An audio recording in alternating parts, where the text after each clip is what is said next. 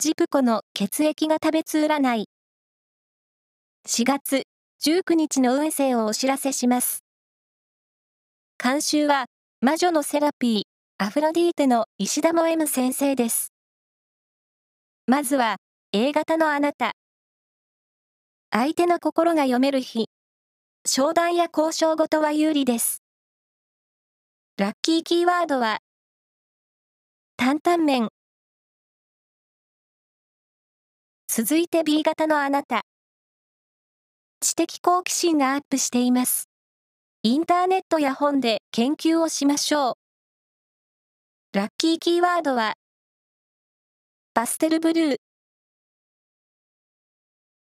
大型のあなた。さりげない気配りで好感度はアップしそう。ラッキーキーワードは、茶碗蒸し。最後は AB 型のあなた。